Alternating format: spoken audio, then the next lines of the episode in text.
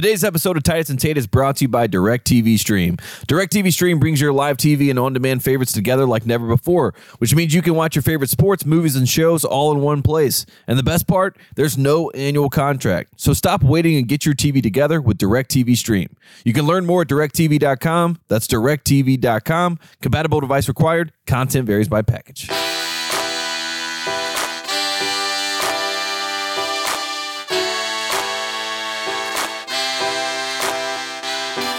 On today's episode of Titus and Tate, for the fifth time this season, in this very young college basketball season, there is a new number one, Tate, Yes. and it is COVID. I honestly, I I can't believe we're here. I, I we said to ourselves at one point, what like three weeks ago, that we would not address COVID. Uh, we, we I would, said at we- the start of the season, that was one of my big bullet points and things I'm excited about with this season is that we don't have to talk about COVID ever again. And we don't have to talk about like the impact it'll have on the season and, and all that kind of stuff. But uh, here we are, and COVID. it's gone. COVID at the top of the uh, the power rankings, unranked to start the season, but uh, what a surprise turn of events this is. People forget, Tate, COVID uh, has more national championships than Gonzaga. So um, Yes. if you if you think this is unearned, COVID has wins now over Ohio State, UCLA, Seton Hall, uh, the, really the entire Big East. Memphis. Yes, uh, quite the resume it's putting together. Son of a bitch, we're back where we started, and uh, we have to now talk about this, which I swore I would never do again, but I don't know. Here we Yeah, are. I, I'm I'm hoping that it's one of those things that we can keep in 2021. You know what I mean? But then but then I've seen the meme that 2022 is just 2022. You know, like part Yes, two. yes. And uh, and it does feel like we are going back into a sick game. And uh, Yeah. I don't know how we got here, but here we are. Uh, so, I mean, we'll touch it. Like, we don't want to do it, but like, I for God's sakes, how do you talk about college basketball right now without talking about what's, what's going on there? Yeah. Uh, one thing we could talk about that's not COVID related is Kentucky beating the hell out of North Carolina today. I don't yeah, know what you want to uh, talk wh- about. wh- that. why didn't you opt out? You know what I mean? That, that's that's the perfect game that you say we got protocol problems. You we, Yeah. we would love to play you guys. Maybe we figure it out next year. But say la vie, au revoir. We're going home to Chapel Hill. But not the case, Titus. We can talk That's the it. difference between Hubert and Roy. I think. I think Roy is savvy enough to know to Yeah. to, to if John. Calipari's calling you and saying, "Please, let's play," Yeah, you know what I mean? yeah, like exactly, that's a red exactly. flag. That's a red flag. He knows something. Uh, no, we'll we'll talk through your emotions uh, of of this Carolina basketball season, which has been quite the roller coaster, and uh, I, I'm curious to, to, to see where you land after Carolina gets their ass beat by Kentucky. Uh, also, I have a Pac-12 update, so we'll have some fun with that. We'll talk about uh, what's going on in the western half of the United States, and uh, I don't know. We'll see where where else this thing goes, but we'll, we'll do our best to not talk about COVID. yeah. But we got to talk about COVID. I know we're, we're we're just gonna like try to brush over it, and then if it comes up in the conversation organically, because of course it's a part No. of the conversation, we will address it. But No. it, it's we're gonna tap our chest. We didn't want to do this. We didn't want to be here. We know that you didn't want to be here, America. You don't want to be here. So hey, we're all in this together. COVID. Are we, are we sure it's good? I don't think it is. Uh, all of that coming up, but first, Woody Durham. He takes the timeout.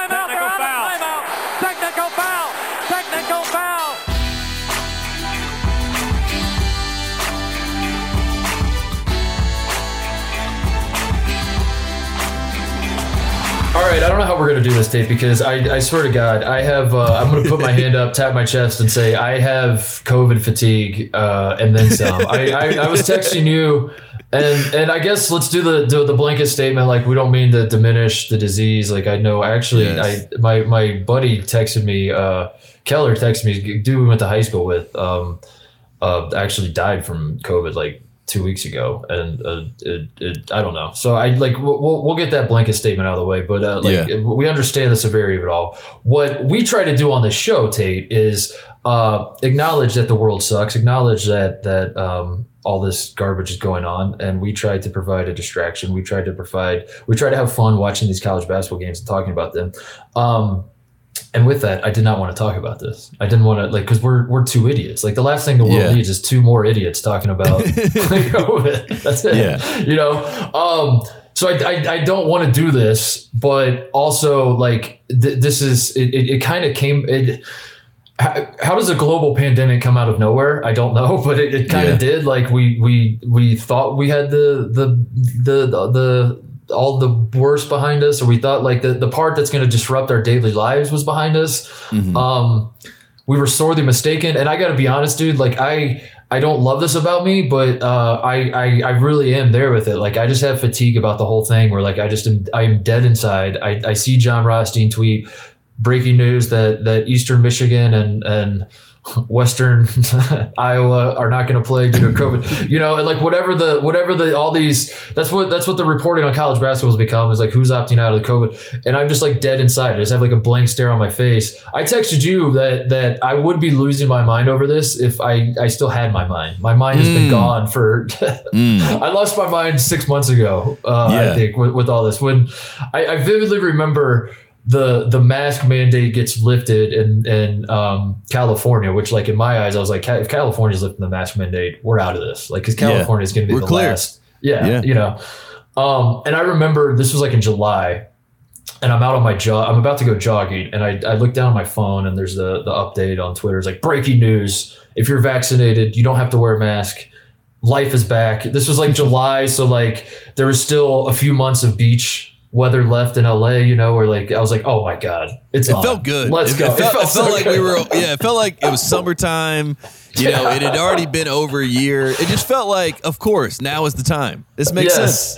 And I remember going on my run that day, and I was I, I set the I, I ran as fast as I've ever ran in my life. I ran like five miles in like a seven thirty pace or something like that. I don't. I, it was I was blazing. I don't know how I was doing it, other than just adrenaline's running through my veins. I'm pumping my fist. I'm just Yeah. like, oh my god, we're back.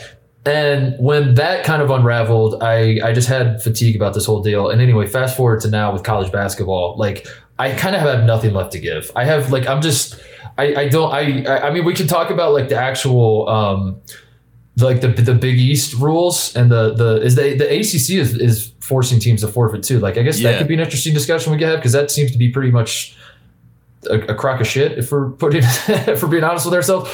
But as far as like I don't what I don't want to do, and I, I fear like we're gonna have to fall into this trap is like suss out like who god damn like what happens next with like teams Yeah. and and what how how much resumes matter based on like who was because last year you remember Iowa State who won two games last year was two and twenty two almost beat Baylor or gave Baylor a pretty good game in Waco.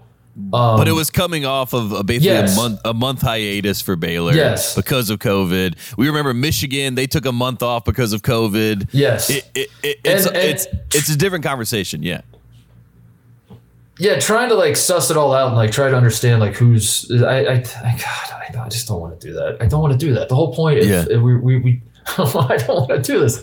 Why are we doing this? Um. So what should we what should we talk about? We, you, do, do you want to talk about this Big East deal? Because like I, I guess that's the real discussion I want to have with you is like where are we at on a Mickey Mouse rating for this season? Where, where if, if we're doing like a Mickey Mouse temperature check, um, because last season, like we we are two guys. th- th- This is where our expertise shines through when it comes to COVID discussions because we are Mickey Mouse experts. We were we were among the first to declare last last year's NCAA tournament a Mickey Mouse tournament. It did not Yes. count. Um, everyone knows that. it, is, it is widely we, accepted. we were the first to declare the bubble of Mickey Mouse. That's true. You know what yes. Yeah. yes. So with that in mind, um, we the, the, these cancellations just kind of start. I mean, they I, the, the first one that I remember popping on my radar was when like Washington had to cancel with UCLA and was it Arizona or Yeah. and they they they were they're rescheduling the Arizona game, but UCLA wins via forfeit. And I was like scratching my head. I was like, that makes no damn sense whatsoever. But okay, I guess like okay, whatever. Okay. Um, yeah. and then that but that that seemed like sort of a one-off deal and like I, I didn't like if we're being honest with ourselves again like the the west coast states take covid probably a little more seriously so i was like i don't know if that necessarily is is the canary in the coal mine per se or if that's just like some washington california type situation where they're just being extra cautious or whatever and then when ohio state the, the news breaks that ohio state uh, the, the, the cbs sports classic is basically off because we were we were going to go to Vegas. We did not go to Vegas. Um, thankfully Thank for God. you, by the way. Yeah, thank God. uh, when when when that broke, uh, obviously I, I I had a personal uh, investment in Ohio State basketball, so I was like, oh damn, this is like now real to me. But then like the the wave just kept coming after that. Memphis, Tennessee is canceled. I I Yeah. own Seton Hall was I think canceled before. Um, Ohio State, Kentucky, but still, St. John, Seton Hall the, was the greatest rivalry in college basketball Louisville, Kentucky is going to be off because of COVID. Yes, and, and that's the big. And now we find ourselves in a position where it's like, oh, okay, so this isn't like a one-off deal of like a handful of games getting canceled. This is like a, a massive shift of uh, of of how we view this this season. I mean, like for God's sakes, like the Big East is making teams forfeit. The ACC is sort of doing the same. The Pac-12, Yeah. like I don't really fully understand. Like the Pac-12's. Uh, uh, uh, uh, protocol seems to be like if you can't if if, it's- if you're the team that has COVID problems, the other team gets to decide whether they take the forfeit or try to postpone. That seems to be my read on it, and I'm like, why would the other team not just take the forfeit? I don't. But then also, it's all the, the point is, my I'm too stupid to like suss all this out. T like I shouldn't have to Yeah. think about all this, you know. I And that's where we're at right now. So where where do you stand in feeling um and and and uh, assessing whether this is a Mickey Mouse season where we're at right now? Well, the good news is that the NBA, you mentioned the college basketball reporters. Well, we got Woj and Shams, and these guys are insiders, and they usually, you know, tweet things like, hey, you know, Isaiah Thomas just signed a 10 day with the Lakers, breaking news. But now they are battling over who's in protocols, who's mm-hmm. available to play, who's going to get signed on a hardship exemption, hardship exemption. You know what I mean? This is like a totally different world. And then you got Enes Kanter coming out and saying, hey, NBA, cancel the season. It's time to cancel the season. He's tweeting at the NBA to cancel the season. Uh, the NBA, I think the, the good news and the reason why I am not all the way into Mickey Mouse land, I am not all the way into Fantasia, is because Adam Silver has been asked about the bubble coming back. This is how this is how deep we are, and he said no chance. The bubble, there's no chance that we get the bubble to come back because that's how much of a Mickey Mouse situation it was. So the good news is that we will never get that Mickey Mouse again, uh, as far as like the top of professional basketball and how it trickles down to college basketball. So that that gives me a little bit of hope that we're not going to be, you know, all the way that extreme of of bubble times. But again, Enes Kanter is saying let's cancel the season. You know, Coach K, if Duke loses, God forbid, two games in a row in the ACC, he'll be right behind Kanter. He'll be mm-hmm. saying, let's opt out of the season. So I, I feel like we're right now, we're, we're kind of just teetering. And, and we don't know if we're going to go down and it's going to be a splash Yeah. mountain situation or we're going to go down. It's going to be the Tower of Terror. You know what I mean? We, we don't know how Mickey Mouse is going to get, but we know that it's going to be a drop. There's going to be a drop off, and we don't know if we're going to have fun when we go down this drop or if we're going to have a terrible, terrible time. What'd you say the uh, the last show we did that there's a crack in the snow globe and we're all looking up like, oh, that crack is just getting slowly bigger. The the, the crack is it, it is shattered. The globe is shattered, and now yes, everyone yeah. is. Uh, we don't have an atmosphere anymore. We're now looking up. We're all trying to get breath uh, because we have just Yeah. lost our atmosphere. And uh, RIP the snow globe. I, I have it as a. Uh, I, I gave a lot of thought to this. Um, my Mickey Mouse rating. I have it at four mice. Um, I have it four out of ten. It's about four mice. Uh, it's it's about four mice for me. Um, it's a four out of ten, but it's trending up as you said uh, because like this the, the the the reason it's not more is because um we, it, as you said we have to like wait and see and I and I and I do believe that these conferences are gonna uh, reassess their their protocols with how to handle teams that that have to um, bow out because of COVID problems or whatever. Yeah. Because as it stands right now, this is this is a this is definitely a Mickey Mouse operation that the Big East is pulling right now. The Seton Hall is like one and one in the Big East, and they have not played a Big East game. They they had to forfeit their game against St. John's because they had COVID problems. But then I, apparently today, today being uh, uh, Tuesday, Tuesday morning, Kevin Willard has said they are now out of their COVID window. Whatever, like I don't even know what the, the- again, like I, I don't even know how all this works. To be honest, like, what do you even call it? The COVID window that they were in? I Um, think it's the window. their Seton Hall is now out of that, but their next game is supposed to be against DePaul, and DePaul now has COVID problems. So since Seton Hall is in the clear, but DePaul is not, Seton Hall now benefits from the forfeiture of Yes. DePaul. So now Seton Hall sits at one and one.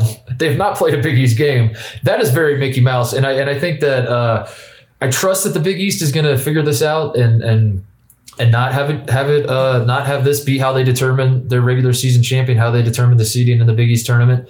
Um, but also, dude, like I don't I don't know what the alternative is either because like last year, as I I we, we should mention in the Pac-12, you had the U, USC and Oregon. Um, where and and and the uh, the Big Ten it was Michigan and Illinois, where one team won more games than the other team, won the head-to-head matchup, but the team that won fewer games somehow won the con. Like that was the Mickey Mouse. conference. Yeah, yeah. And that was the last year was the go around where there's like no forfeitures. That was pretty Mickey Mouse to me. This way is like even worse though, the forfeitures. Mm-hmm. So I don't know what the solution is. I don't I, and, and and that scares me as a as a Mickey Mouse expert trying to determine the, the validity of this season because I don't know how you move forward in, in determining who wins these conference championships other than like the, the only thing I guess is like you just simply don't crown a regular season conference champion and for the seeding and the the the conference tournament you just draw it out of a hat I guess I don't know Yeah.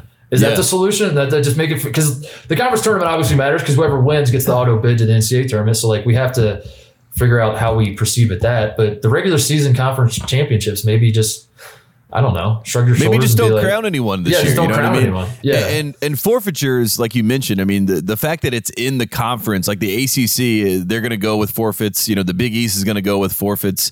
It just seems like we're punishing these teams because of a global pandemic, which is Yes. ridiculous. You know what I mean? Like that. That is. It's already ridiculous that we, uh, you know, that that these poor players, these poor kids, have been playing college basketball at you know, during this time period anyway. That's already a punishment at some level. So the fact that you're going to double down and then say, "Hey, you actually lost this game, and this is going to affect, yes, you know, yeah. your your future and your potential to get in the NCAA tournament."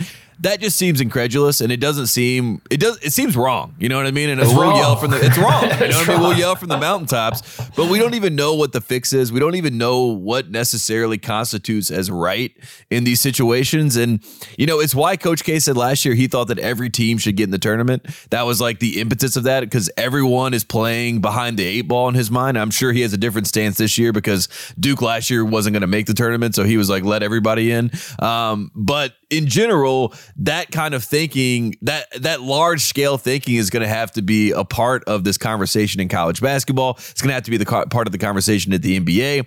And with the NBA allowing teams to have this exemption to sign players, I think that college basketball should do the same. It should do the same. Yeah. And I and I think that if you played for that university at any point, you should be able to be applicable to be signed to the team as a hardship exemption, player. So, like if you played at North Carolina, like if you're Kendall Marshall and you played at North Carolina, and you can come back. Yeah. you can come back and play. And, and granted, you, you only have a certain amount of games that you can do it, but everyone is on the table within the organization. We treat it like an organization, and uh, I think we should have exemptions for players, and and maybe that makes it even more fun. You know what I mean for college basketball because you're like, oh my god, BYU's playing tonight. They have eight guys out, but Jimmer Fredette's playing.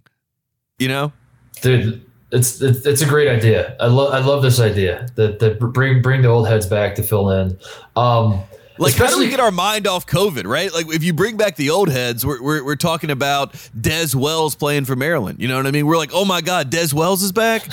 yeah. you know what I mean? Like, you take the conversation away. You you just you distract. That's all you can do. You just distract at this point. I just I, I love the idea of Ohio State basketball tweeting out a graphic of Aaron Craft and Yes. saying, saying he's back or like making a video of Aaron Craft like walking into the room and then he just he just smiles at the camera and he's like I'm back. No, and he has he has his scrubs on. You know, like he's a doctor.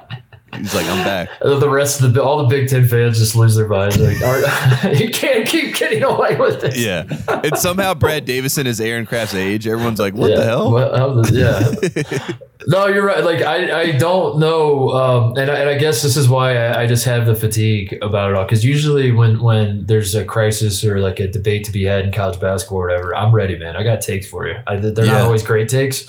I'll, I'll, I'll, I'll, admit to that. But I got takes, and I, I will I will talk your ear off about like what I think and, and how I think this should work and all this. And I, I just I've run out of uh, I, I've scraped the bottom of the barrel on my COVID thoughts. I have exactly. nothing to give. I- am like, I'm dude, so- I don't, I don't, I don't know. I've I've clawed so much at the bottom of the barrel that now I am just like I, I'm almost delusional or hysterical, and I don't know which one it is. But like I'm just throwing out ideas at this point because I don't want to think about it, you know. And obviously, we all don't want to think about it. I've had two family members die because of COVID. I mean, they were you know older in their 80s, but I mean it, it's a it's an obviously very serious situation. But like you said, we have been dealing with it. We're we're going on two years now. So we understand the conversation, we understand the implications, and all we're trying to do is find a safe space, a nice outlet where we can enjoy this game that we love, enjoy the mm-hmm. sport that we love. But every single time we think we're having a good time, knock, knock, knock, here comes COVID. Are you worried? Because I, I, I also have just like I- I'm, I'm done being optimistic about, about Yeah, anything. yeah, yeah. Yeah. I'm delusional. I'm not optimistic. I'm delusional. I'm still, um, but I, I last night, like as I couldn't sleep and I'm just staring at the ceiling, uh, I like that mental image. I'm just like, why? Why, God? Why? I was like, the Buckeyes beat Duke. We were on fire. Why? Why? God? Um, I uh, I had the thought about like how much this is because how much is this going to change college basketball moving forward in the sense of, like I, I think this was uh, everyone's initial reaction when um, we, we, we first had to deal with COVID was that this was a temporary thing, obviously, right? Like you were just like, Yeah. let's two weeks to slow the spread, you know, whatever, No, I, whatever. I think that was the first thing that Trump said 14 days. 14 day, whatever it was. And then it was like, Yeah. all right, so it's going to be a little longer. It's going to be a few months, whatever. But um, the the phrase "when things go back to normal" was said all the time, you know, and like people still say it now, not as often as they used to, but like that was the thing when things go back to normal. And as it pertains to college basketball, Tate, I think I I uh, when the tournament was initially canceled, I was like, all right, this sucks. This obviously is unprecedented. We've, we've never seen this before, but there's another season that's coming around, and like Yeah. if, if it's two weeks to slow the spread, if it's two months to slow the spread, Yeah, yeah, yeah. like God damn it, by by next season. We'll be we'll be back. We're, we're, we're resilient. College basketball, fit like I'm, we're not going anywhere. You know, like I didn't we didn't have a tournament this year, but that's going to make the next season even more fun, and it's going to like Yeah. we're, we're gonna we're gonna appreciate what we missed. So then last season happens, and there's no fans, and and it, it was weird. It was like you know, it was we we all know what, what it was, but it was like yeah, we're, we're appreciative to have something. This is great. This is awesome. But it was also like the, the unspoken thing that that became a spoken thing as the season progressed was like this kind of sucks. Like it's it's better than no basketball. Yeah. But like if we're being honest, like the, these games playing in the empty gyms, Yeah. the fake noise that that teams are pumping into the arenas, all that stuff is it it, it, it really sucks and it's stupid. And uh, I'll, I'll take it over no basketball, but like come on let's get let's get those two weeks and slow that spread so we can get the season back. And and i guess what i'm saying is now if this is this is the third season now that has been impacted by covid. And my fear that when when the pessimism at 3 a.m as i'm staring at the ceiling laying in bed washes over me tate is like this is for, we're, we're going to have covid waves every winter. This is how like the disease seems to work. Is like this is similar to like basically the common cold and the flu and everything else that like as the weather sucks Yeah. like they're they're you know so like They college basketball seems like it's going to be on the receiving end of the covid waves for however long we're dealing with this bullshit. And if that's the case like when we do quote unquote get back to normal in 60 years is is college basketball as we know like I, I'm worried about like it, it's because because like your idea of like of, bringing back old players and all this kind of stuff all of these all of these like stop uh, uh, stopgap solutions to you know like give guys give guys an extra year of eligibility make the transfer rule like you can transfer immediately all this stuff that like feels like it's it's addressing like COVID problems, it's going to stick around. And I'm I'm curious what college basketball even looks like in ten years because like every year there's like it's it's like chaos, it's a crisis, and we have Yeah. to come up with things to address the crisis. But then the things we come up with to address the crisis stick around, and before you know it, like it's a I don't know. crisis. Yeah. before you know it, there's like no conferences because these teams are just like they, they've gotten so used to just scheduling their own schedules. You know, like like John Yeah. Calipari's gotten so used to just picking up the phone on a Monday and being like, "We got an open day on Saturday. You want to play?" And like and like that becomes the norm. I don't know. It sounds stupid, but like this is what I think about it. Like 4 a.m. I'm like, what what is this sport going to even look like? Because we, we we college basketball keeps being impacted in a way that no other sport is impacted.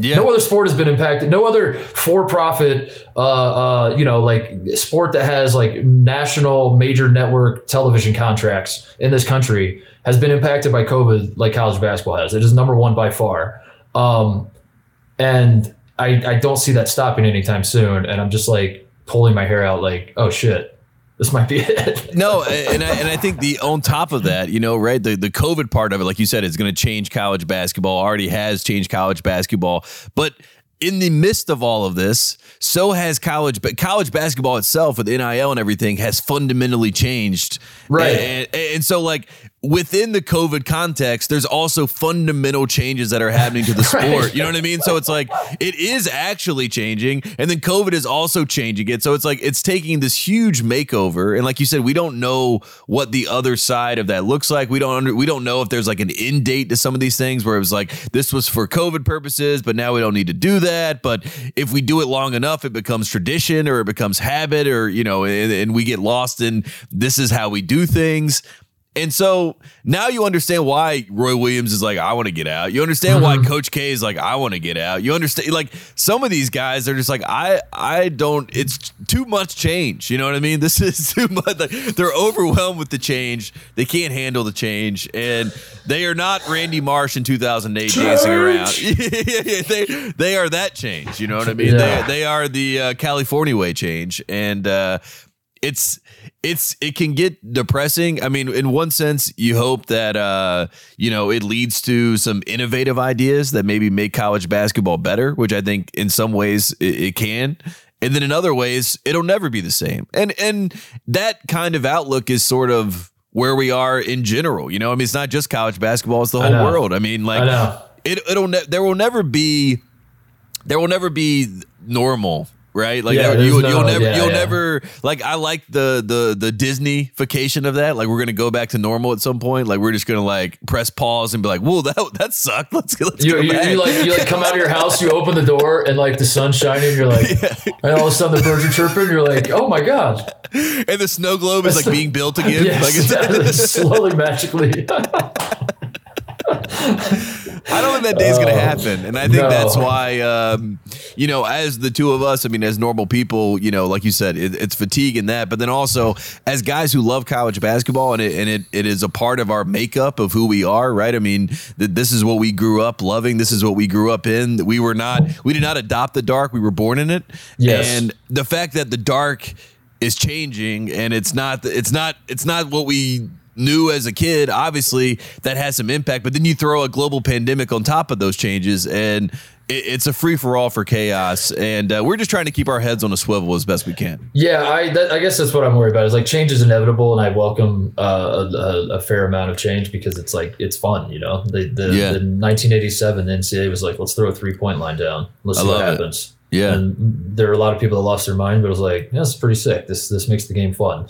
yeah Um, let's not give technical fouls for dunks. Let's see how that goes. Oh, Yeah. pretty cool. Like, pretty cool nice, yeah look nice. I like it. Hey, Dr. how Duncan sign is awesome Uh, yeah change is good. We like change. I guess Yeah. like it's just the the changes that are happening now are it's just gasoline being poured on top of gasoline on top of you know it's just like it, it's it's it's on another level and it's all happening so fast and it's all like it, it- we, we're living in these unprecedented. I don't know. Who cares? I don't want to. No, talk I, I, I, well, I, I just think I think it's what- I think it's what in my mind like COVID like you know COVID is it doesn't have a face right you know but in my mind the face of COVID is Kylo Ren and uh, just because like I feel like he's like hated by everybody and it kind of like fits you know what I mean but I but I see COVID aka Kylo Ren just yelling more you know at all Yes. like he's like more more. Yes. And Yes. uh, and we all are just like, please, we want less. We want less. We But- just want less. I, I do think like the, the one sliver of optimism in terms of like sports being back to normal is um, it does seem like the NFL and college football are already at this point where they're just like not testing people that if if you're vaccinated and asymptomatic, they just don't test. Um, which you know, like I don't depending on your feelings. Again, I, I'm not here to like say Yeah. what's right and what's not or whatever. But if you're someone who's like I want sports back, that's probably a good sign, right? That like because because that, that seems to be what's going on with. I mean, Ohio State. I know they're mostly. I don't know what the number is, but I, I think they might be 100 percent or whatever. Memphis is not, by the way. I No. don't know how much you want to talk about that. No, Penny, they're not. No. what the hell, Penny? What the hell is that? What the hell, Penny? that, that, that should be like a like a, a like a new segment. What the hell, What the hell, Penny? we just throw Like, as soon as they beat, dude, they beat Alabama, and I'm like, all right, I'm uh, I'm not necessarily backing on Penny Hardaway, but like Memphis has my attention, and like the, this this will be interesting to see how. But let, let's see what happens next, Tate. And I never in a million years thought what happens next is Penny Hardaway lies about the vaccination rate of his team, forfeits a game or, or cancels a game like an hour before it tips off against Tennessee. Um, anyway, I I, uh, I don't even know where I was going with all that. I don't even know what I was saying, but I uh, uh, the, oh the the The NFL and college football, they seem to be Yeah. not tested, but that but that seems to be what, what we're running into with some of these college basketball teams. Is guys are that that are vaccinated and, and asymptomatic, or like one guy is sick, so then like everyone, I don't know, every everyone tests, and then everyone the the, the whole team's out because like one guy had a cough, you know. Well, And, and that, that that's the other part of this. I think a lot of people are, have gotten confused by like why is he getting placed in protocols? Is because if you have direct contact with someone who has Right. it, then you immediately are in protocols. It doesn't mean that you have it, and I think that's Right. what like some of the confusion is too. Because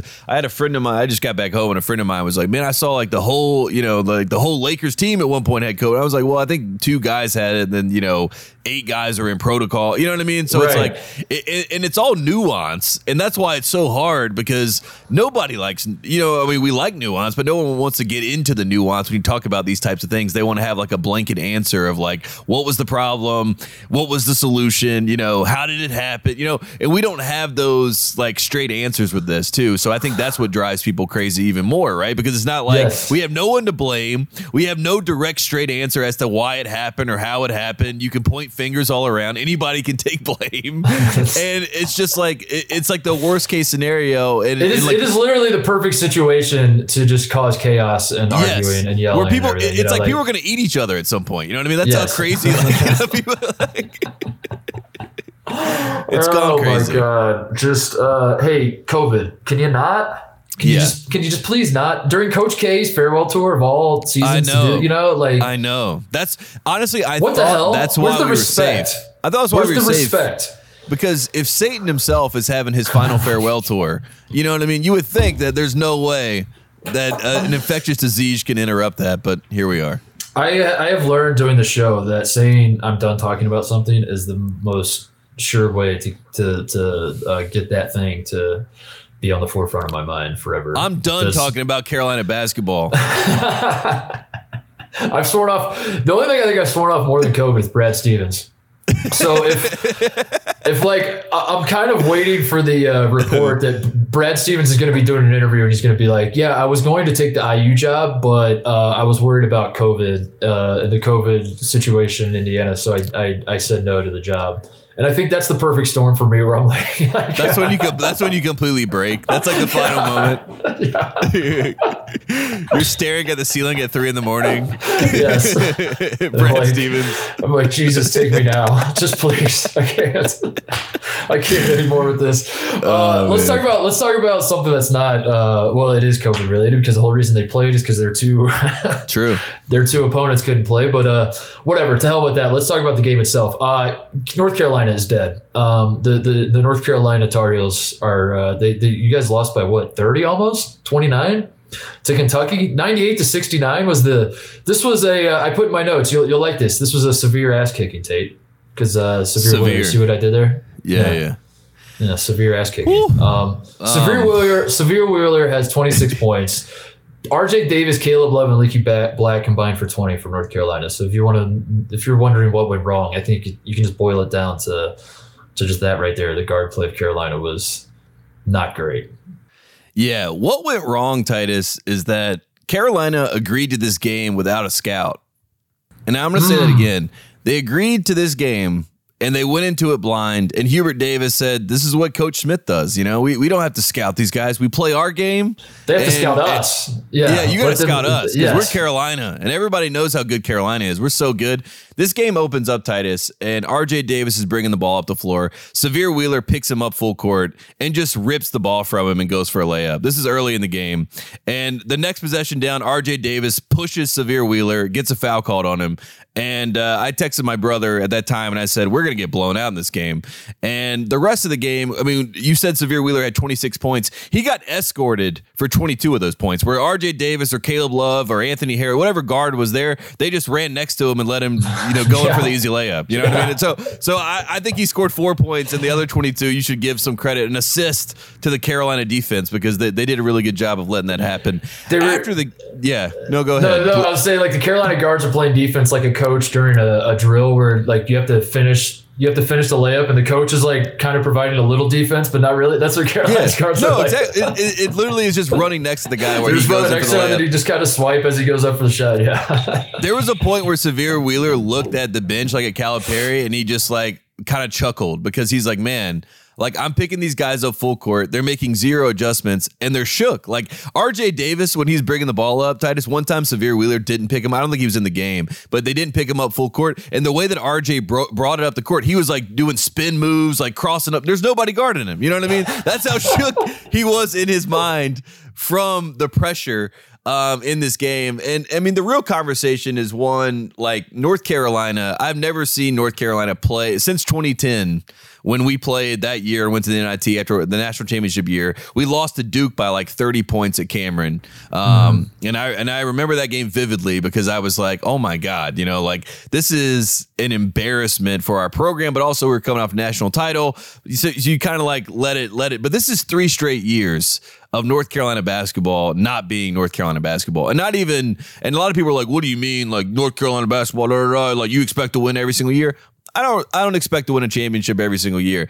I expect to play Carolina basketball. I have no idea. These guys don't rebound. These guys don't run the primary break. These guys don't run the secondary break. These guys uh, don't talk to each other. These guys don't play defense. These guys I mean, I've never seen anything like it. And then I shit you not, Titus, after the game, right? So I'm I watched this 30 point blowout. It, it's almost like at the end of it, I'm like pulling for Kentucky. I'm like, man, I, I, I like the way these guys play.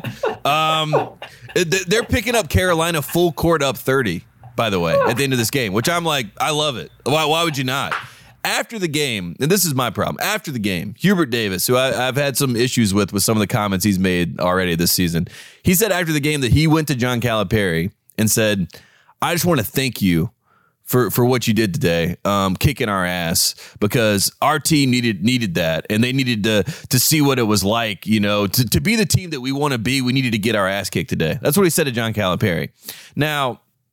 I hope to God he didn't actually say that. I I hope this was just in his press conference. Is what Hubert said. Because if he did say that to Calipari, I bet Calipari walked back to his locker room laughing like a maniac. Yeah, you know what cackling, I mean? Like like yes. what like what is going on? Like thank God I don't have to worry about Carolina anymore, right? That would be his takeaway if he actually said that to him. Like I this team is nothing that I have to concern myself with.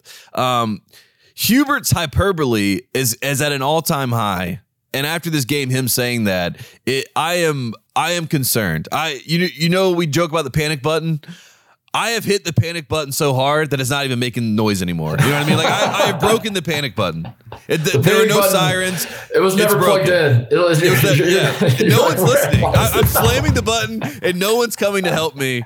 And and I and I honestly I I I was not shocked by the result of that game. That's the worst part about it. Like when it started and RJ gets picked early in that game, I was like, oh, this is going to be a disaster. Well, and I, it was worse than I ever imagined. I'll back you up on that. On on uh, that's not revisionist history. That uh, when when Ohio State and UCLA both dipped out, and it was pretty obvious that Carolina and Kentucky were just going to play each other in Vegas. Um, we, we, we both had plans to go to Vegas. We were going to go. Yeah. We go to the CBS Sports Classic every time they have it, which even knows when they're going to have it they didn't, they didn't have it last. They didn't have it last year. They didn't have it, whatever. Um, but uh, I, I told you I was like I'm not going anymore if Ohio State's not playing. I don't care about. I'm not going to go just to watch Kentucky and, and Carolina. And I was like, Are, are you going to go? And you're like, honestly, I don't think I am. I don't, think this is gonna. I don't think this is gonna yeah. go well for us. Yeah. Weirdly, you were like more confident in playing UCLA than you were playing Absolutely. Kentucky. UCLA is a better team, but absolutely because Kentucky was coming off Notre Dame. Calipari like what Kentucky does and how they do things like La Familia, like everything that Cal does is Dean Smith adjacent. You know what I mean? Like he he's taken a lot from Dean Smith, and that's how he like runs his his program. And so the fact that you're like getting your ass kicked by someone that is stolen from your leader, like you know what I mean? It's like it, it's it's sick. It's twisted. Everybody's Everybody stole from Dean Smith. I know, but the Calipari, like he admits that he's like Dean Smith's my hero, is my favorite coach, that's like my guy. And then for him to do that to Carolina, something that he has a reverence for, and then to it, it almost to be a joke, you know what I mean? Um, Hubert, it, that, that's concerning. If Hubert was like, if Hubert's takeaway from this game was like, this was good for us because we have to learn how to lose before we can learn how to win I, I, I don't love that. I, have never loved that line of thinking. we have to learn how to get our ass kicked to, to be good. I don't think you do. I don't think that's how. I think like good. T- no. I think the teams that win national championships usually don't get their ass kicked. No, they and- usually are just like good all year, right? and, and he's and he's the one that has put that onus on this team. He said at the start of the year that they were a national championship caliber team. He said after the Tennessee game, Titus, and this is verbatim. He said you would never see his team play with that lack of effort again. And and you know what? He was right because they played with less effort this time around. So I mean that that I guess he didn't lie to us that time. Um, I, I there's one there's a difference between optimism and delusion and i already told you guys i'm delusional so like you know Yes. i can speak on delusion as an expert like delusion is what is happening with this program and the fact that after the game it was trying to be spun into a good thing this is this is chaos. Roy Williams was not at the game. That was the first game he had missed. So like you didn't have your safety blanket of like, hey, coach, Coach, like what do I help, do? help, help me out at halftime. Like, what do we do here? You're like, yeah, none of that. And and you get exposed and you get blown out. And Hubert's a first year head coach. So I, I'm trying to give him the benefit of the doubt. But when you say these things like we're a national championship team, Caleb Love's the best defender in the ACC. Uh, Leaky Black's going to play in the NBA. Like you say these things and there's there's NBA people I know. Like I texted a, a friend of mine this weekend because uh, before the game, he uh, Hubert had said that uh, Caleb Love was a lock for a first round pick. So I texted my friend. I said, who works in the front office and does scouts for them. I said, "Hey, what what is Leaky Black like? Was he a first round pick? Question mark. Like just generally asking." He said, "No effing way." All caps.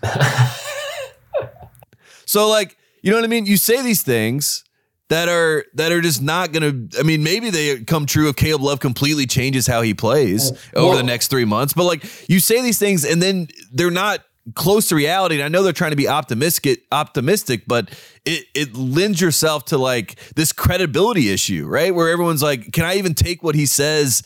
At face value because it's delusional. You know what I mean? Like, it's delusional. Like, what are you talking about? Well, the, the the silver lining, Tate, as you said, this was not North Carolina is not playing Carolina basketball, so you could argue that Carolina actually hasn't lost in the last three years because they're not playing Carolina basketball at all. And I, I just don't understand what happened to like D- Titus. When you think of North Carolina basketball, like in your mind, Yes. a team a team makes a shot. What do you immediately think? Like Carolina runs to quickly Yes. as in inbounds and tries to beat them down the floor for a layup, right? That is Carolina that is has- Carolina Car- basketball. Carolina, I would say for the longest, like the last decade or so, um, I would say Carolina, Rick Pitino, uh, uh, the Rick Pitino era at Louisville, and Yeah. uh, Tony Bennett of Virginia are the three most distinct styles of play that like You, like, know- you know what you it know is when you see it. exactly what it is. I know exactly. I don't need to know who is on Rick Pitino's Louisville roster. I don't need to know who Tony Bennett has coming back for Virginia. I know exactly what that team's going to look like this year because I've seen it a million times. And then those coaches have hammered it home like this is how we play. This is how we're going to play. If you and I played for Carolina, Roy Williams would have us playing that way. He doesn't care about it. He's like, you're going to play this way. This is how we play. So Yeah. to your point, I agree with you that like when you watch Carolina now, you're like this. The jerseys do say North Carolina, but this is But this is not North Carolina. I don't know does not it feel like. North Carolina. Yeah. It- and, Yeah. and it's and it's it's honestly it's not for lack of talent you know what i mean like that that's Yeah. why i think i'm so i think that's why i'm so like flabbergasted because i, I cannot imagine having four mcdonald's all-americans as Brady Manek has pointed out and having everyone on the team seem like they're just trying to get theirs which is like the opposite of north carolina. That's never been north carolina. That's duke basketball. Like mm-hmm. that that's what they do over there. They're a bunch of selfish pricks. Like we, we that's who they are like why are we being that? Like what are we doing? You know what i Oh, mean? man. like that's Yeah. that's that's the issue. And i don't think there's a fix uh in in the current iteration. I do know this that if this keeps up I feel bad for Hubert because he's going to be the one that gets the blame for all this. And again, first year head coach, no experience as a head coach at this level. This is a lot to put on his plate. But when you come into the season and you say we expect to compete for a national title, Yeah. you get people at this level, and then when you get blown out by Tennessee and Kentucky, they're upset. You know what I mean? You're learning the important. He, he learned the importance very quickly of like uh, of Downplay. of downplaying, and yeah, why coaches do that. Why Chris Holtmann every every August when I ask him how the team's looking, he's like, "We're we're dog shit. We're Yeah. we just are. We're not gonna." Be." How about. Tommy? Tommy Lloyd said that Arizona would be happy to finish 500 in the Pac-12. That's what he said. yeah, yeah. Now they're like the number one team in the country. They might be the best team in college. Yeah, crazy. But that that's the approach, and like, I like opt- I like optimism. I, I, I like to think that I lean more optimist than pessimist. Uh, maybe not in these times, but once upon a time. But when your optimism leads you to d- like just delusion at the highest Yeah. level, so much so that you're embarrassing. Like Hubert loves Carolina. I know he does. It, it means everything to him. Like you, but you're like that game that embarrassed our program. And like he knows that. So I would have much rather him go in that post game and say, Hey, I'm a Carolina guy my whole life. I never wanted to be a part of a game where Kentucky are, are Kentucky and Carolina are 1A, 1B as to who's going to win the most games all time, who's going to have the most mm-hmm. final fours, who's going to have the most national championships because John Wooden, you know, that's like a separate conversation. So like we're always like we compare ourselves to Kentucky. We look at Kentucky and we say like that's the public school that, you know, we're we're battling with them. So the fact that they just wipe the floor with us with their team which isn't even that good this year and they embarrass you and on a neutral site and basically wipe the floor with you and then they're laughing at you and your response is good, we deserve Good, good. Wait, That- what? That's good what? for us. What? What are you talking about? It's oh not my good. god. Oh my god. Uh, Uh, as you can tell, I'm I'm delusional, and I and I and I uh, Well, I'm fired up. Yeah, I'm glad. I'm glad it was uh, Carolina, and not Ohio. State. I'm glad Ohio State didn't play Kentucky because I, I, I was really scared that, that Kentucky was going to beat Ohio State if, if they would have played in Vegas. Kentucky I- I was just coming felt- in to blow out somebody, and I don't know why we agreed to be that team. Yeah, That- you that's should what not I'm have confused agreed. about. Yeah, Yeah, you, sh- you guys should have played UNLV or something, or just scrimmage, Uh, scrimmage home. yeah, scrimmage each other like Tennessee did when Memphis didn't show up. Just do that. I think that's what we should have said. It was a scrimmage. You know what I mean? We should have scrimmaged Yeah, them that- on TV and get blown out, and then just be like, "Hey, it doesn't count. It was just a scrimmage." Hubert should have covered the post game press conference, but they were keeping score. Was that? Was that? Yeah, he's That like, was we're trying to learn lessons today. Yeah, yeah. Yeah. He's like, I was throwing stuff out there just to just to try it. It was experimental. I thought that was a private scrimmage. I didn't know that was. Um, all right, let's take a break. We'll come back, do a little Pac-12 update, and try to have some fun, put a smile on our face. That first half of the show is just complete misery. yeah, sorry guys. Guys, looking for that extra confidence when you're trying to have some fun? Let me tell you about BlueChew.com. BlueChew is a unique online service that delivers the same active ingredients as Viagra and Cialis, but in chewable form and at a fraction of the cost. BlueChew's tablets combat all forms of ED and can help men gain extra confidence for when it's time to perform. BlueChew is an online prescription service, so no visits to the doctor's office, no awkward conversations, and no waiting in line at the pharmacy, and it ships right to your door in a discreet package. The process is simple. Sign up at bluechew.com, consult with one of their licensed medical providers, and once you're approved, you'll receive your prescription within days. The best part, it's all done online. So if you could benefit from extra confidence when it's time to perform, visit bluechew.com. And guys, here's a special deal for you. Try Blue Chew free when you use our promo code TATE at checkout. Just pay $5 shipping. That's bluechew.com, promo code TATE to receive your first month free. All right, college basketball fans, are you looking for daily fantasy options for college basketball? Then you need to try the award winning app Prize Picks. Prize Picks is daily fantasy made easy. We love this. We know you will too. We talked about Prize Picks on the show a little bit. That's uh, it, they they offer any prop you can think of, from points scored to rebounds, even steals. Uh, the I, I've, I've said this before. I'll say it again. I, I fall in love with these over under 0.5 stats. Um, you, you, you make your pick on a guy to get one assist in a game. That's all it takes. One rebound. That's all it takes. Uh, the, is Prize Picks going to start doing? Never mind. Bad idea. I was gonna say like, can, can we gamble on like how many games are gonna get canceled over under? I don't think so they, they I don't think that's in there, but Uh, they're working on it. they're developing the algorithm as we speak. Uh. Prize Picks also allows mixed sports entries, so you can uh, you can do college basketball, you can do NBA, college football, NFL, MLB, soccer, MMA, and more. All of our listeners that deposit and use promo code TNT receive a hundred percent instant deposit match up to hundred dollars. You pick two to five players and an over under on their projections, and you can win up to ten times your money on any entry. It's just you versus the projected numbers. Entries can be made in 60 seconds or less. It's just that easy. Prize Picks is safe and offers fast withdrawals. Use the award-winning app on both the App Store and Google Play, and don't forget to use promo code TNT to receive a 100% instant deposit match up to $100. That's promo code TNT for 100% instant deposit match. Check out PrizePicks.com. PrizePicks is daily fantasy made easy. Does this sound familiar? You've got one device that lets you catch the game live, another lets you stream your favorite shows. You're watching sports highlights on your phone, and you've got your neighbor's best friends log in for the good stuff. Well, I want to tell you about a simple way to get all that entertainment you love without the hassle, and a great way to finally get your TV together. And boy, if you're someone who subscribes to certain, uh, we're not going to mention competitors, but uh, we all we all know what happened with this Disney situation with the you know you want to talk about getting your TV together. If you're one of those people and you're ready to get your TV life together, boy, do we have answers for you. DirecTV Stream. It brings your live TV and on-demand favorites together like never before, so you can watch your favorite sports, movies, and shows all in one place. That means no more juggling remotes, no need to buy another device ever again, and the best part, there's no annual contract. So get rid of the clutter, get rid of the confusion, get rid of having to check your email to see if they've sorted out these these deals that they're making with all these play. Forget all that. Get your TV together with DirecTV Stream. You can learn more at directv.com. That's directv.com. Compatible device required. Content varies by package. Everyone likes a great deal, like savings, markdowns, and lunch specials. But when it comes to car insurance, we know the right place. State Farm offers surprisingly great rates for your ride. Your friends don't have to have a connection or call in a favor. State Farm offers options like insuring your ride and your home, getting you great rates on both. Now that's a deal. Like a good neighbor, State Farm is there.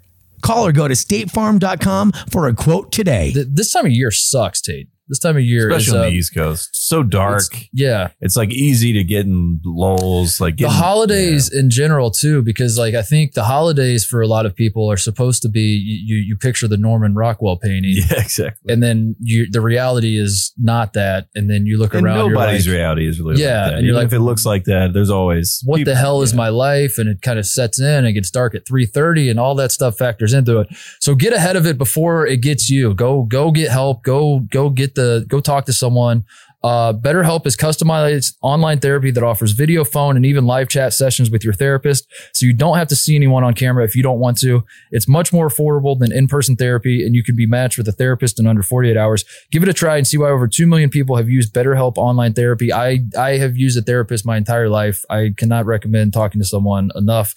Titus and Tate listeners get 10% off their first month at betterhelp.com slash Tate. That's better, H-E-L-P dot com slash Tate. All right, quick Pac-12 update. Uh, not a ton of like big juicy bullet points um, that, that we need to hit, but but we haven't done one in a little bit, and I and I think uh, America needs to be uh, up to speed on what's going on out, out here in the West Coast. Which, by the way, uh, right now, as of this recording, Tate, there are six undefeated teams in college basketball. Five of them are west of the Mississippi River, and the sixth is LSU, which is like on the Mississippi Oh, River. that's on the river. Yeah, yeah. It's on the river. It's basically, if it, you know, we could we could lift the river up and just move it a mile to the east, and now it's all six. But uh, so the West Coast uh, is is is very healthy right now. Um, Colorado State. I wanted to shout out Colorado State first uh, out of the gate. Colorado- Undefeated. Colorado State is they- they're one of the five teams west of the Mississippi undefeated. They lead the country in field goal percentage at 53%. Tate. Uh, they are second in three point field goal percentage at 43% behind South Dakota State, and they are second in free throw percentage at 81%. So if you're if you're a guy like me who likes to see teams that make shots, this is the team for you. This team is undefeated. They were supposed to play Alabama. Um, when was that game? That was going to be today. Was that today? That was going to be today, Tuesday. yeah. Uh, It was, yeah. It was supposed to be today. Um, it got canceled because of COVID, but uh, I, I was I was so excited going to do this show and and make the argument that Colorado State Alabama had potential to be the game of the year in college basketball. I was Ooh. excited. I was excited to put my hipster college basketball hat on, and be like, I, I don't like know that. How, I don't know how much this is on anyone's radar, but this game could be nuts because both teams Yeah. have have. Alabama's offense hasn't been as good as it should be, by the way. But both teams should have great offenses. It would have been a ton of fun. Anyway, Colorado State is undefeated, so uh, shout out to them. Uh, moving on. Oh, I should have started with this. I, I don't know why I didn't. Um, North Carolina State got their uh, the their penalties from the NCAA. for the- IARP. Yeah, the yeah. IA, the the, The AARP. um, that's another thing that I swear I'm done with is talking about all the FBI stuff and always find a way to and then it, it comes back. It always it always back. finds a way to come back. Um, so North Carolina State, basically the, the the big news is that North Carolina State will not get a postseason ban uh, like Oklahoma State did, but uh, that, so that's like good news, I guess. The the bad news, Tate, is that Mark Gottfried was given a one year show cause by the Ooh. NCAA, Yeah. which now means that Mark Gottfried could be fired from Cal State Northridge for cause. They could just fire him now and not have to pay him, and, and they can just wipe their hands of it all and, and be on their way. and I don't love that. We're, we're we, we we like Mark we like Mark Gottfried having the asterisk. We we protect the asterisk is what I say. Do not fire Yes. this man. Keep him around. Yes. Keep doing your internal investigation. Don't let the a the IRA double C. Don't let them What's get it to called? you. The IARP? IA IARP. Yeah. IARP. Uh, who cares what they have to say? Do your own internal investigation. Uh, where Mark Gottfried is the only source to that investigation, Yes. and then come to your own conclusion, Cal State Northridge. But Mark uh, Mark Gottfried is is now actually in jeopardy of being fired because they could fire him and not have to pay him a dime. And I guess not a, might not have a been dime they were- back. Not a dime, back. back. Uh, yeah, I mean that. that, no that that was huge news, and I was in North Carolina, and uh, a lot of state fans uh, were very excited. Again, they were they were sure that the NCAA, who loves North Carolina so much and lets them get off easy, was going to bring the hammer down on them because Yeah. everyone wants to attack NC State. So it was nice to see all the state fans, and then the best part about it was you know all the state fans after the fact they were like, we've had a cloud hanging over our recruiting for the past however many years. I can't believe that. Da, da, da. And you're like, oh yeah, you guys sound like what we were saying uh, not that long ago. Um, they were also very upset when Carolina got off free. They were saying that uh, this was immoral, but when they got off free, they were like, finally, some some justice, some freedom. Um, but if you're Oklahoma State. You have to hate the IARP because the IARP obviously is the way to go. And the independent, you know, I mean, they, they had all the documents. They had text messages that were like, I am coming down with a check for $40,000 to give to this trainer, to give to Dennis Mitchell. Like they had it all written out. Like it was direct, like this money was transferred from this account. Mark Gottfried flew on a helicopter to Dennis Smith's house. You know what I mean? It was like, he really? it yeah, this literally was like all it was like all like you know mapped out like how this whole thing went. There was like a they had like the the trail of calls. They're like he called him eight times to tell him that da da da and and yet somehow at the end of all that you're just like hey look. Five thousand dollar fine, one scholarship lost. Really, the only Yeah. big hit that you get here is the assistant coach uh, gets seven year show cause, and Gottfried Yep. gets one year show cause. So like they're the only ones that are affected. I'm happy because as you know, I love Junior Smith. Uh, that's what I call Dennis Smith Jr. I've always been a big fan of his. He was a big Carolina fan until Adidas and the bag came around and Mark Gottfried showed up in a helicopter. So I'm happy that he's done with it. I'm happy that he doesn't have to Mark worry. Gottfried just like hovering over Dennis Smith's house, just throwing cash out of a helicopter. Uh, I, I I would not be surprised if that's how it played out. You know what I mean? Like making it rain. Like he's just making it rain over top of his Fayetteville home. Um, it, it, Oh, it honestly, it, it's great. It's great that it's over Well- with. That's that's like the big takeaway. But like you said, Mark Gottfried, he's gonna be done. I mean, th- you can't have this guy as your coach. He's probably done, yeah. Um, Yeah. But maybe not. I don't know. Let's protect the asterisk. Let's do what we Yeah. can. Let's. Uh, Crazy thing, how can I help crazier Mark? things have happened. Yeah, yeah. yeah. He Yeah. needs us. we should be Um, his brand guys. Yeah.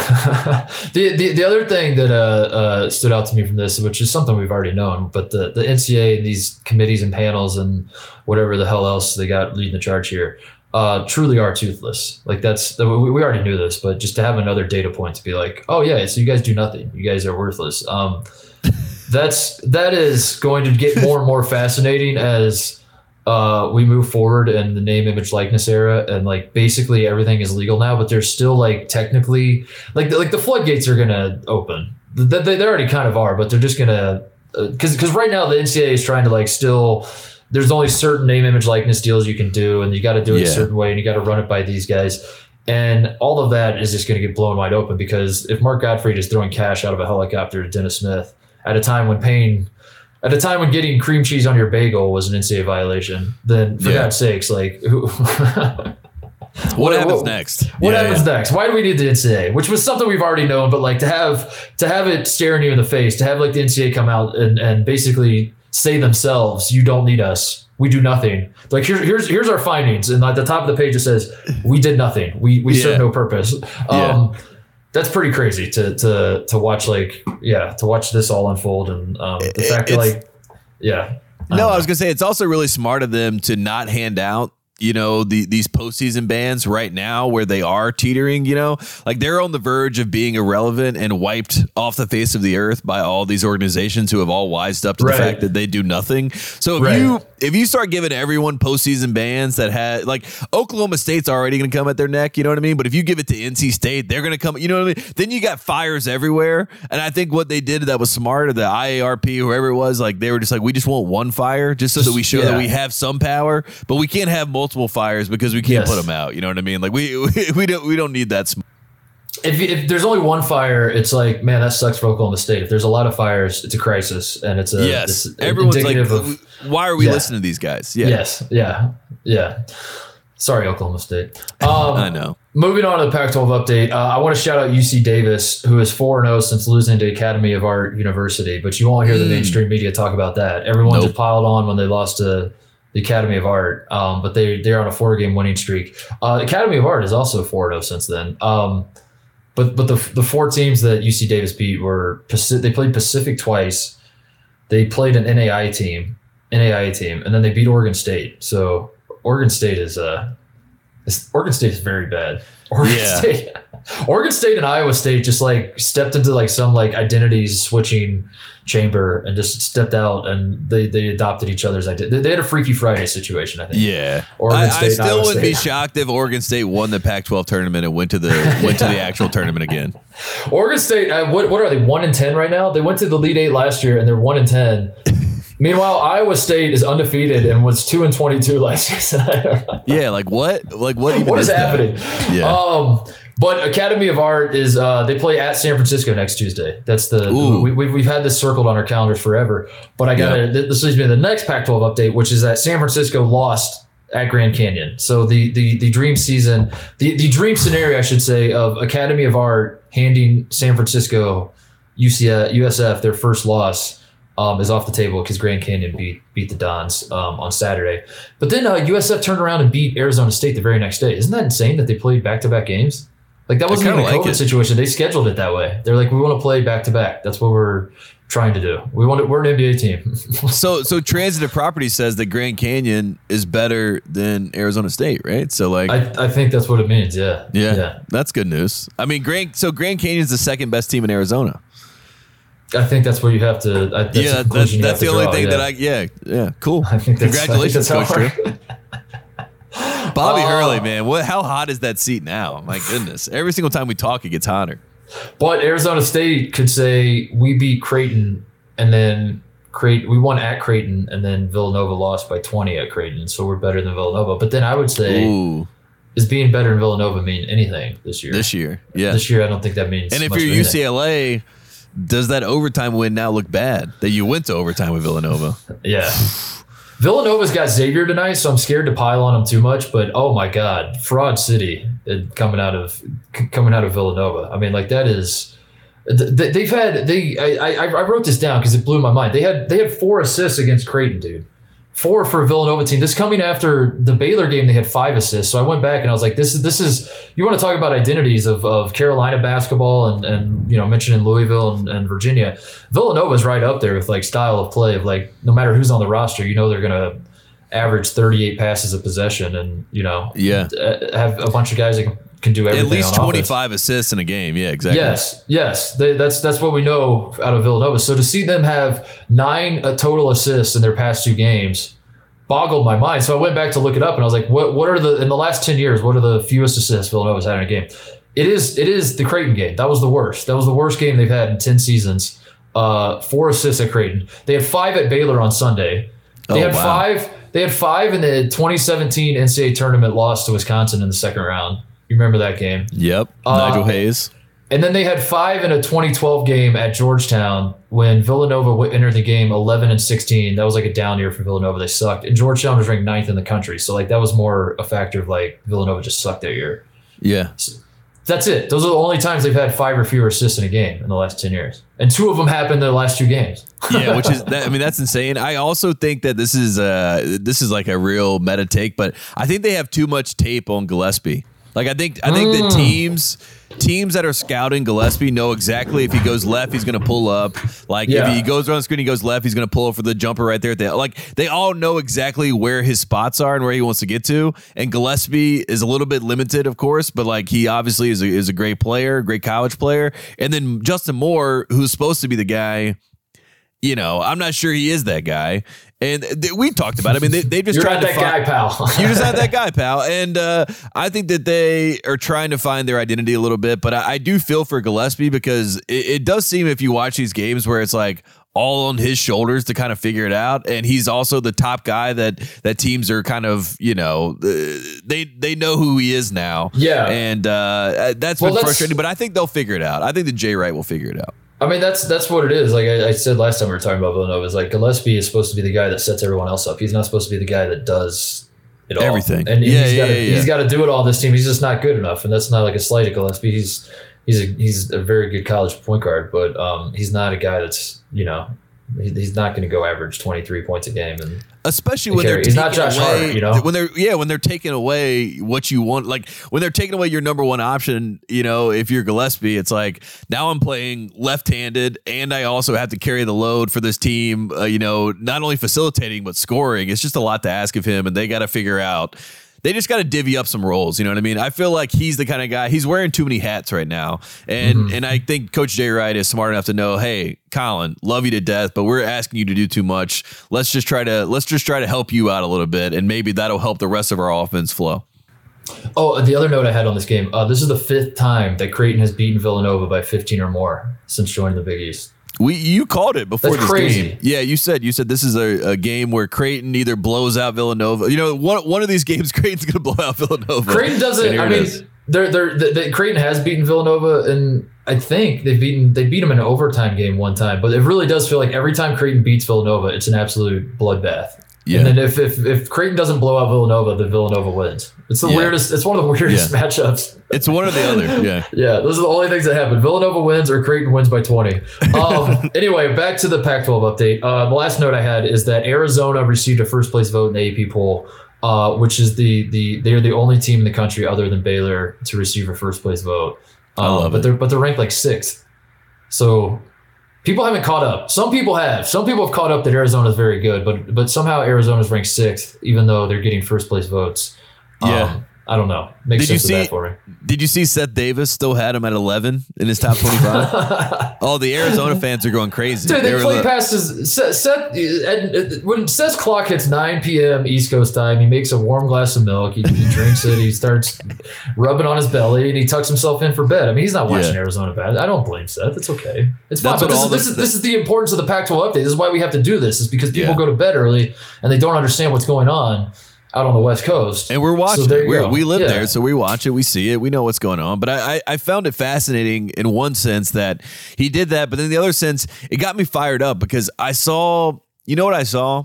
I saw the blue blood Wildcats. You know what I mean? I saw the fa- like when you're a blue blood, you just got like these fans that just come out of the woodwork to really attack anyone that's attacking the team. You know, and you haven't really seen that in a long time from Arizona, especially with the Sean Miller fatigue.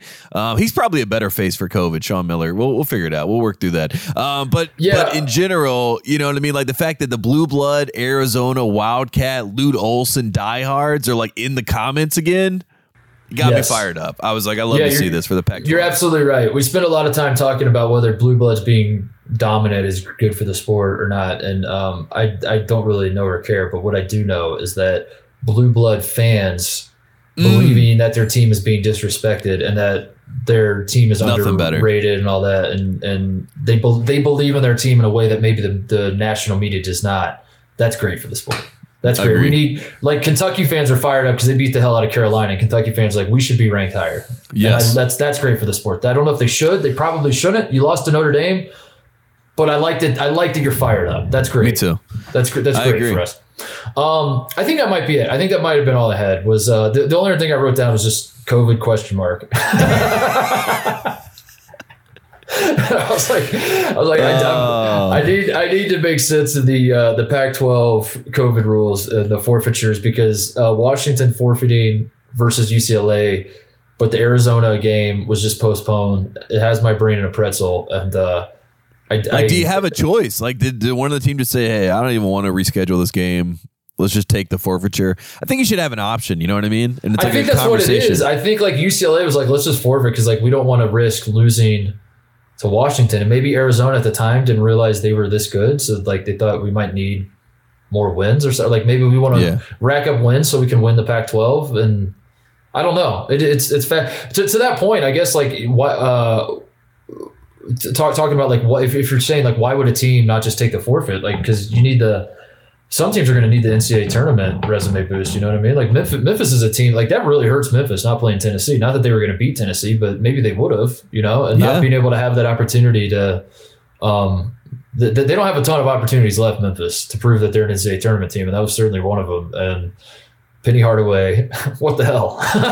what the hell, Penny? And, and it, it was in one sense it might have been smart because now Memphis in our mind is just hey, last time we saw them they beat Alabama. You know what I mean? And they can kind of ride right. that wave uh, as we head into the new year and we head into conference play.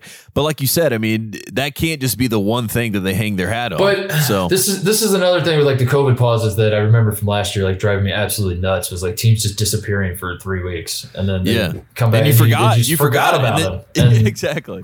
dude, I, please don't, please, Please don't. don't. COVID, please, I'm Please. begging you, not like this.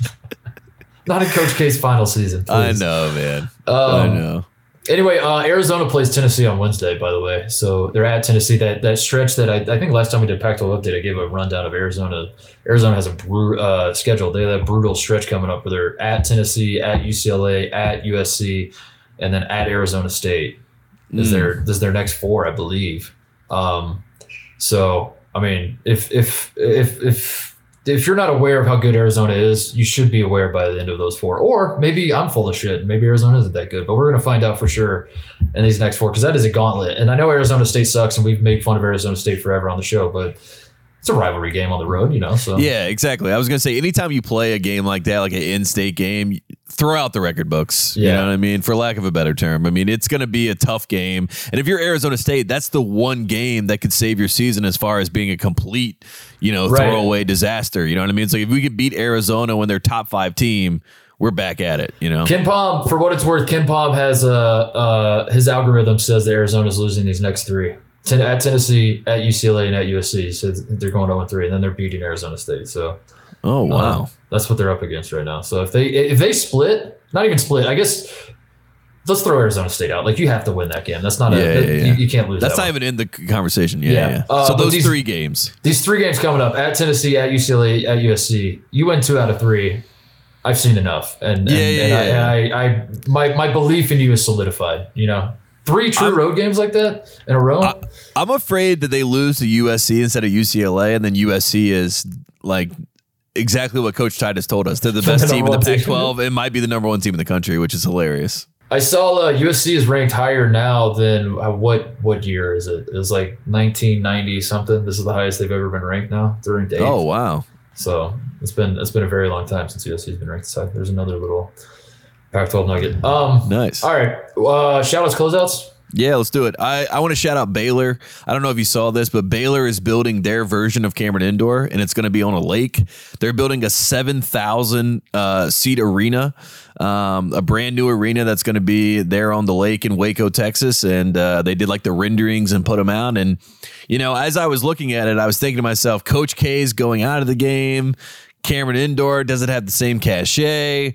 And now Baylor, hmm. 7,000 people. You know what I mean? That's going to be a, a crazy environment. I mean, th- that's a very small, limited amount of people. Obviously, it's a small Baptist college, but 7,000 people. And they're going to be loud and rowdy, and they're going to have a top 10 team most of the time. I mean, that's going to be a fun place to go. They- so once that gets done in 2024, we got to go there. We we definitely have to check that out because they don't have a great situation now. Do Currently, they, right? Like, that's just- currently, it's not great at all. Yeah. Yeah, I've never been, but I, I've had the, the, the few Baylor fans we've interacted with have said like, yeah, it's it's We gotta figure not- it out. We got to Yeah. figure it out for being national champions. We gotta we gotta figure it out, and it sounds like they did figure it out. Uh, by the way, director Chris just told me that uh, our director, who was a USC guy, said it was 1992 It was the last time. Um, Oh, George Raveling times. yeah, USC has not been ranked this high since 1992. So there you go. Uh, I want to shout out Virginia Tech, the Hokies, who on the last show uh, in passing without even really thinking about it. We were talking about the ACC and, and the mess that is the ACC and how uh, you, you believed in Duke and Carolina. Now we're just down to Duke. It's basically who's the who, is Wake Forest the second best team in the ACC? Oh Uh, is, is it Virginia Tech? Who the hell knows? Um, and you mentioned Virginia Tech, and I said Virginia Tech is not good, and I didn't really even give it any thought. Or you're just like, you're like Virginia Tech, and I was like, no, they're not good. And let's move, let's keep it moving. Um, and then I think that same day they beat St. Bonaventure by like 40. yeah, yeah. So uh, I I want to apologize to uh, to the Hokies out there. Well, and, and the Hokies have uh, they they're big fans of the program, friends of the program. Uh, shout out to uh, Mike Young, Mister November. Yeah. So we we like Hunter Cattoor. Storm Murphy has ruined my life before, so I I, I know Storm Murphy well, and uh, I, I root for him. But I watched like ten minutes of that St. Bonaventure game. It was it was kind of like a it was kind of like a turn the corner moment for this season for Virginia Tech a little bit. I, I think that they're going to be. I think. We'll they're going to be who we think they are once we get got- to ACC play. They got well, they got Duke on Wednesday, so they're at Duke on Wednesday. So we'll That's find a- out that- soon enough. And, and you know how it works. Like Virginia Tech kind of took Maryland's spot as like the upset spoiler team to come down Yep. to Cameron Indoor and like you know get some upsets in there. So that's gonna be fun. Wednesday, Wednesday's a good day. Tomorrow will It'll be a good, day, for basketball. Uh, yeah. By the uh, uh, never forget, the Cameron Crazy stormed Cameron Indoor Stadium when they beat Virginia Tech one time. So Yeah. uh, this is this is a this is not a game that Duke fans take lightly. How embarrassing! Oh my god. Um, no, uh, shout out Virginia Tech. I, uh, I I still am not sold that they're like uh, uh, they deserve to be ranked or anything like that. I mean, like it's let's not get ahead of ourselves. Their best wins are St. Bonaventure and Maryland. So um, you know, but but the, So the fact that you, the, the fact that you beat St. Bonaventure by forty, like the as on the same day that I was like, you guys aren't good. That's uh They must have listened. I'll- I'll maybe answer, maybe yeah, maybe Mr. November put that up as bulletin board material. He's Yeah. like, you want to see what Club Trillion saying about you guys? Said you suck. Yes, you uh, I also want to shout out the Crossroads Classic. It is dead. Rest in peace to the uh, Crossroads Classic. It had a nice, I think, 11 year run uh, where Purdue, IU, Butler, Notre Dame played a doubleheader in Indianapolis. Um, it, this was the last one. It- they, they played it uh, last. They played it last weekend, uh, this past weekend, and um, that was it. That's the that's the last one. It's over. The final tally: Indiana was eight and three, Butler was six and five, and Purdue and Notre Dame were both four and seven. Tate. Oh so there's wow. Your, there's your Crossroads. Indiana owns the Crossroads Classic. Yeah, this was th- this is why Indiana's like, yeah, we're done with it. Yeah, let's, yeah. yeah. let's wrap But this thing I, I think it, it was a great idea because you know you have four big schools in one state and they're all basketball. Like Notre Dame's more of a football school, obviously, but they got a proud basketball tradition too. And Yeah. it was it was it was something that was a very good idea on paper, and I think people were really into it at the start. And ultimately, from my perspective, as a guy that doesn't live in Indiana anymore, and I'm just watching from afar, I feel like it ran out of gas because Purdue and Indiana never played. And I don't necessarily think they should have played. But when you kind of when you're watching it and you realize that they're never going to actually play in this thing, and it's just going to be Indiana versus Butler, Indiana versus Notre Dame, Purdue, you know, like those are the same matchups, and it doesn't it doesn't really I, don't- I don't know. It doesn't really get the saying. juices flowing. At some point, Yeah. you needed Purdue and IU to play in this thing to make the event special, and they never did because they can't because they're in the same conference. And I think that's ultimately what killed. it. That's what killed it for me. Like I was into it at first, and then it was just Indiana playing Purdue or Indiana playing Notre Dame or Butler isn't special because it's always like IU will always go into that thing thinking we have to win this. If we lose, it's embarrassing. And Purdue's Yeah. sort of the same way. And that's not what makes the event great. What makes the event great is like all four teams thinking if we lose, this is embarrassing. You know? Mm. Yeah, uh, no, hundred percent. No, I'm Anyway. hundred percent. I'm there with you, and it does suck that they like couldn't add one more game in there. You know what I mean? Like, what? Why not? Like, I know it's saw conference, one- but whatever. One person, uh, one idea I saw, I forget where I saw it, but maybe someone texted me or whatever, but uh, I, someone had the idea to revive it by doing a quadruple header just all day where the, the, all the four teams in Indiana all host like a big non-conference game. And you, so you cycle in those. So like Indiana hosts, maybe that's when IU plays Kentucky. Like that's the nightcap is IU Kentucky. And it's Purdue Louisville the game before that. And then it's Notre Dame. I don't know, pick a team. Western And- Kentucky. yeah. It's just all Kentucky teams. And then it's Butler versus Valpo in the opener. Yeah, perfect. no, uh, that uh, the, the- I thought that was a pretty good idea, but they're not going to do that. So anyway, rest in peace, Crossroads Classic. It was a fun 11 years, but it's dead now. Yeah, well, great tournament, great event. Uh, I want to shout out Ja Morant. He just came back, uh, and his team had an historic beat beat down, seventy three point win against OKC. And then last night they played OKC with Ja Morant healthy. They won with, they won by seventy three without Ja Morant. Ja Morant played last night, and they lost to OKC. Whoa. And after the yeah, and after the game, he went to the press conference and basically was like, you know, a couple weeks ago, three weeks ago, these fans in the same building were chanting MVP for me, and last night they were telling me to sit out.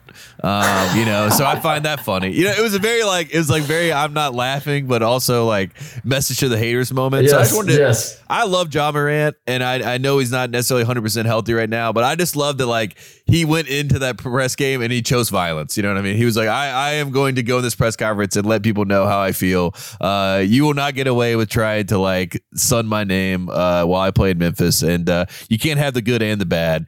And I just want to shout him out because I, I I like the like the honesty of it. You know what I mean? Because like all these players hear this, you know, you know the ebbs and flows where like one day you're MVP, and next day get get this guy off my team. But I just love that like Ja Morant, like of all people, like comes to that press conference like. You know, I heard some stuff tonight that I did not like to hear. Da, da, da. I was like, I mean- "Oh man, I love this kid."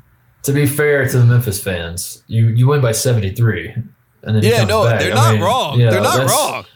That's that's that's a tough one. wrong. That's a tough Yeah. one, Ja. It was funny. Um, Let's see what else do I have on my list. I had uh, oh here's this one uh, the KenPom stat of the week. So as you know, I'm a I'm a brand new KenPom subscriber, and I like clicking Yeah. around on that stuff, and I have no idea what 95 percent of the shit means. Um, but there's numbers in my face, and I'm like cool, and I just keep clicking on stuff trying to find is Ohio State number one in anything? Is Yeah. it anything? I'm just clicking. more. Uh, and one thing I stumbled across here's your KenPom stat of the week is that KenPom apparently ranks refs. Wow. I hadn't I didn't know this was a thing, but he has a ranking for the best refs in the country. And um, I, I again I don't know how he comes up with this. I don't understand the algorithm. I'll never understand the algorithm, but uh, the algorithm exists. And what stood out to me about this Tate is that the last two seasons of college basketball, the number one ref on KenPom. Do you want to take a guess? The last two seasons, back to back champion, number one, Bo Boroski. Bo Boroski. Are you Number serious? one, the last two seasons. And Bo Boroski right now, uh, I actually have to double check. That's so good. That's incredible. Let me double check this. Uh, That's I- incredible. I Honestly, if as I said that, I, I thought that was like the joking answer that like there's no way that could be who it is. no, it's Bo Boroski. And right now, this is why I want to bring this up. Bo Boroski is ranked 29th on KenPom. Oh, so, So, he's having a something's bad happened. year. He's Yeah, having a bad, year. Yeah, Yeah. something's happened. Um, Roger Ayers is fifth. John Higgins is third. I don't know. This is fun. This is I, I This love is this great. description. Is no TV idea. Teddy on there? Is he is he is he applicable? Has he Oh, has he repped Teddy. games? You know what I mean? where TV Teddy is. He's got to be bottom fifty. Ted Valentine is 49th. Nice. Where where was top he? fifty? Where was he last year? last year he was 19th. Nice. Year before he was 28th. Okay. Has Teddy he? Oh my God, 2018 he was number five. Nice. So Teddy Valentine's past his prime. Teddy Yeah, Valentine is yeah. He's on the other side. He's like LeBron. You know, like we, we know where we know where the apex was. Do you think him and uh, when him and Joel Berry had that that moment? Do you think that He was turned the his death? back. That was the Yeah. death of Ted Valentine and Carolina basketball at the same time. That was just like a. Honestly, I'm just. they had a duel. and They both shot at the same time, and it, I, I don't forget 2019 because Coby White, we were a one seed. You know what I mean? I don't forget that year. That was a great year, but um, it, it's it's been forgotten in the ether because we've been so mad. You know what I mean? Like Uh-huh. that's that that's the craziest part about it. And we can't even save ourselves because this year we got Harrison Barnes playing like an all star. You got Cam Johnson on the number one team in the Western Conference, and no one's talking about that. Nobody all they're talking about is Caleb Love. And Yeah. I'm like, I'm I I will not I will not talk about Caleb Love anymore. I. Um, I wanted to shout out Wisconsin volleyball won the national championship. I watched uh watched that match against Nebraska. It was awesome. I love women's volleyball, and uh, yeah, women's volleyball is awesome. I I don't understand why it's not bigger in this country. That should be, um, that that, that should be something we all rally behind. That's that No. that is like every bit as entertaining as men's volleyball, if not more, Dude. honestly. Because men's is just like Men's is not. Men's is too This is- much. This is Yeah. a little too much. Yeah. Yeah, it's a little, like it's like, like too much. Like it's just it just like it's almost like jarring. You know, Men's is not fun. It's just like No. terrifying. You're just like, Jesus, turn it down a little bit. Yeah, My. God. like calm down, Ted. Uh, but when you're in high school, at least like when I was in high school, like uh, the basketball team, the soccer, like we would go to the women's volleyball games like on Friday nights at seven o'clock, and it was like the big event. You know, it was like going to it was a huge Yes. game. You know, and we play Yes. our rival schools, and like the the guys from their basketball, soccer team, whatever would come, baseball team would come and watch the girls play, and then we'd watch our girls play, and then you know a bunch of the girls that played on our high school volleyball team ended up playing at NC State and ECU and all these places. So. I mean, it was. I love women's volleyball. I think it's a great sport, and it's also a great spectator sport. And there's a lot of like, you know, it's chippy in there. You know, you got parents Mm-hmm. in there, you got people getting upset. You know, you got like it. It's a great sport. So shout out to It's Wisconsin. awesome. Congratulations, good win. In high in high school, we used to uh, the, the way the scheduling worked was like the volleyball team. I think would play on Tuesday, the the same school that we would be playing as a football team that Friday. you know? Yeah, yeah. So uh, the Tuesday would be a great. It was like a great like it, it was like the way in The for the football game. Yeah, Yeah, like yeah. the football the all the, the football teams we would go and we wear our letter jackets and then you'd see those assholes on the other side of the gym and you just Yeah. like stick your chest out and be like, "We're coming for you Friday, Friday. Yeah. let's let's go." No, and then there's always inevitably like the one guy on your team that dates the girl on the other high school Right, team. you know right, what I mean? right. And he's like pulling for her, and you're like, "Stop pulling for her." You know? Yeah, he's sitting over on their side. and You're like, "What are you doing, dude?" He's like going back and forth. He's like dapping up the other guys on the Jason, team. You're like, Jason, get over here. Oh man! Uh, the last thing I wanted to shout out is that uh, this was brought to my attention yesterday. That there's apparently a new movie called National Champions, um, starring J.K. Simmons about like football, college football. Like, uh, it, it, it looks horrible. It looks absolutely horrible. Um, but it's it's getting like semi decent reviews. I guess I don't know. I'm not gonna watch it. Who cares? Okay. don't care. Okay. I, sports most most new sports movies I'm out on unless like it, it's like overwhelmingly uh, like everyone's talking about how great it is, you know. So if it's like if it's You know- 50-50, I'm out. You know what movie I'm gonna go see with my parents just because it's like nostalgia. It's like almost like I remember going to see The Rookie with Dennis Quaid when it came out with my parents. I was like you know 11, 12 or whatever it was, and it was like uh, it was like not not the you know like when I was 11 and 12 it was a great movie. You know what I mean? But you kind of just like you watch it again, you're like oh it's a little bit cheese. I'm gonna go see American Underdog. You know what I mean? American Yeah, I'm Underdog. not saying that shit. American Underdog is giving No. me it's giving me rookie vibes. I'm gonna go No, see it with my family. I'm gonna see what it looks like because look, at the end of the day, Dennis Quaid is in this movie. Um, I, I'm more of a Randy Quaid guy, but I do like Dennis Quaid too. more of a Randy Quaid guy. but uh, I'm gonna I'm gonna go see that movie with my parents. That's what I decided. I saw the preview last night. My mom's like, God, I love Kurt Warner. I was like, we should go see that. Like, we Jim- check that out. Jim, be sure to put that in the uh, title description for the show. That uh, Yeah. Titus and Tate talked about COVID, and Tate's quote was, "I'm more of a Randy Quaid guy." More Okay, Randy Jim. Quaid guy. Uh, but in this movie, National Champions, Tate, getting back to the point, um, they there's a this was brought to my attention that Jeffrey Donovan, uh, an actor, plays is in this movie has a very small role, and his the, the the name of the character that he plays in this movie is Mark Titus. Oh my God. And What? It has me in a tizzy trying to make sense of the tape because I, I don't think I, my my ego is not I'm not there yet. I'm a few years away from my ego being big enough to think that they like did this on purpose, that they named a character after me. But at the same time, this thing is about college sports. Um, this Titus is not a popular last name. I don't know a ton of Tituses because when, when I do notice them, they stick with me. So like I don't I don't meet a ton of people with the last name Titus.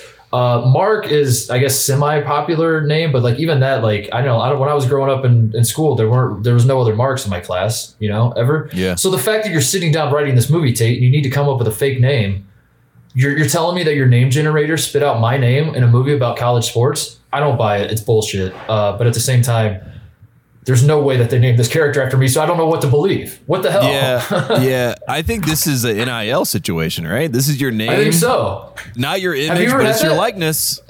Do you have, have you ever had a, a, a Tate Frazier character that you know of in any movie? I'm one. I'm one. I'm one of one. One of there, one. there, there are no other Tate Fraziers, and if there are, I go by Anderson. You know what You I mean? the So, kid, like, uh, the kid in Yellowstone's named Tate. There's that kid. Yeah, no, there's a lot of Tates. You know, I mean, there's a movie Little Man Tate. You know, there, there's there's tons of Brandon Tate. I mean, there are Tates. They're like just like there are Tituses around, like Titus Welliver. You know what I mean? The actor. That's There- true. There, there are Tates and Terry Tituses. Tate, office linebacker, isn't he? Yeah. Isn't that Terry Yeah. Tate? Yeah. Tate Forcier, the former quarterback Oh my of Michigan.